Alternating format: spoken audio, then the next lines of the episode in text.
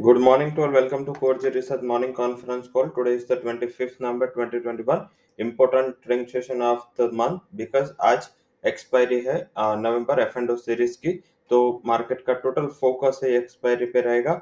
हालांकि एक पॉजिटिव ये हुआ कि कल जो फेड की मिनट्स थी जिसमें कुछ कॉशियसनेस मार्केट एक्सपेक्ट कर रहा था, वहां से कुछ ज्यादा ऐसा निकल के नहीं आया, ऐसा कोई डिजास्टर सा न्यूज नहीं आया.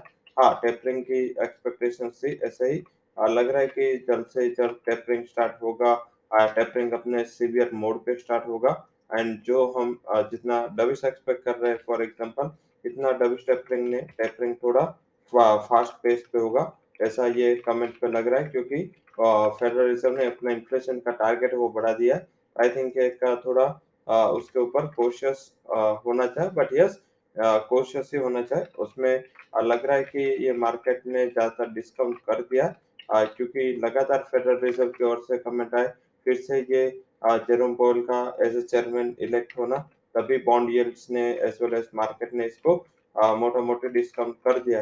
आई थिंक ज़्यादा ना घबराते, इसमें ट्रेड लेना चाहिए. वो ट्रेड पर्टिकुलर इवेंट के बाद का होगा.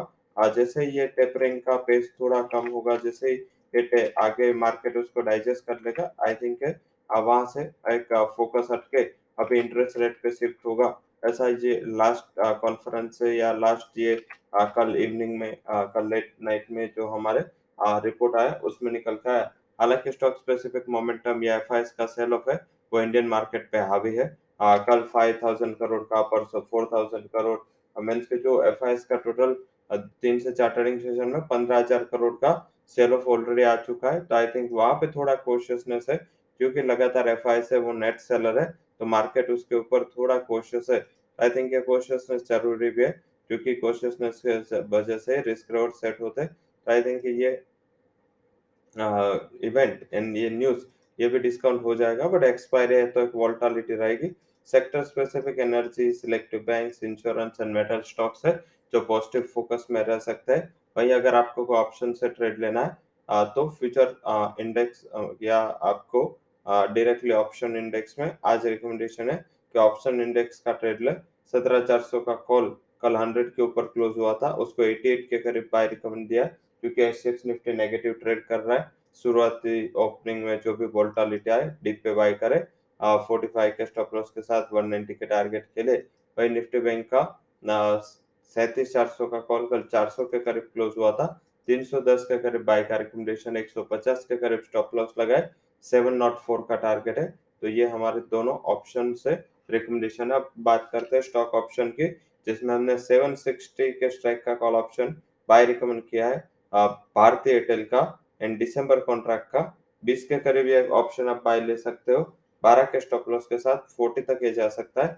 तो भारतीय एयरटेल 760 स्ट्राइक का कॉल ऑप्शन आज का हमारा टॉप रिकमेंडेशन है. उसके अलावा सीधे रिकमेंडेशन की बात कर लेते हैं, बाद में हम इवेंट की बात करेंगे.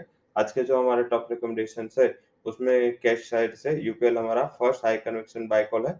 738 would be target, 705 would be stop loss. Grasim is a sell recommendation, 1710 would be target, 1784 would be stop loss. ये हमने करंट एक्सपायरी का ही सेल दिया है. However, you can adjust levels for next expiry also. तो वहाँ पे एक बार सेल की रिकमेंडेशन है. Other buy recommendation on Dixon, it's a buy call, 5200 would be target, stop loss है 5012 का. अब सीधा बात करते हैं आज के इवेंट में. आज US मार्केट क्लोज है, कल US में हाफ डे है, तो ज़्यादातर क्यूज वहाँ से मिलने की संभावना कम है. ज़्यादातर लग रहा है कि आपको जो मेजर क्यू मिलेगी वो एशियन पीयर से मिलेगी, उसके ऊपर फोकस करें, यूरो पे फोकस करें. डेटा वाइज कोई ज़्यादा इम्पोर्टेंट डेटा शेड्यूल नहीं है, हालांकि इसी भी president and Bank of England governor की स्पीच है, बट वो लेट नाइट है. तो आई थिंक है वहाँ कमोडिटीज के लिहाज से इम्पोर्टेंट है, बट यह सिक्योरिटीज के लिहाज से कोई ज़्यादा इम्पोर्टेंट डेटा नहीं है. अब बात करते हैं stocks and F&O bank.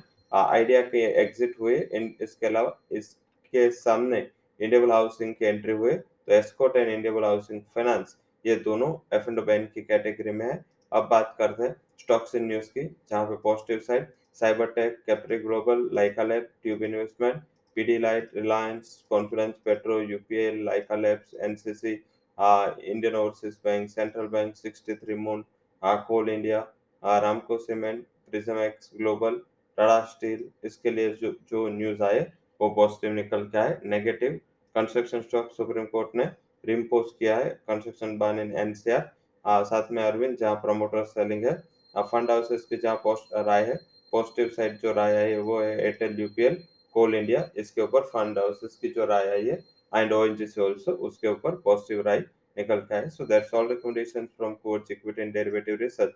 for digital customer can visit our website. Thank you all for joining conference.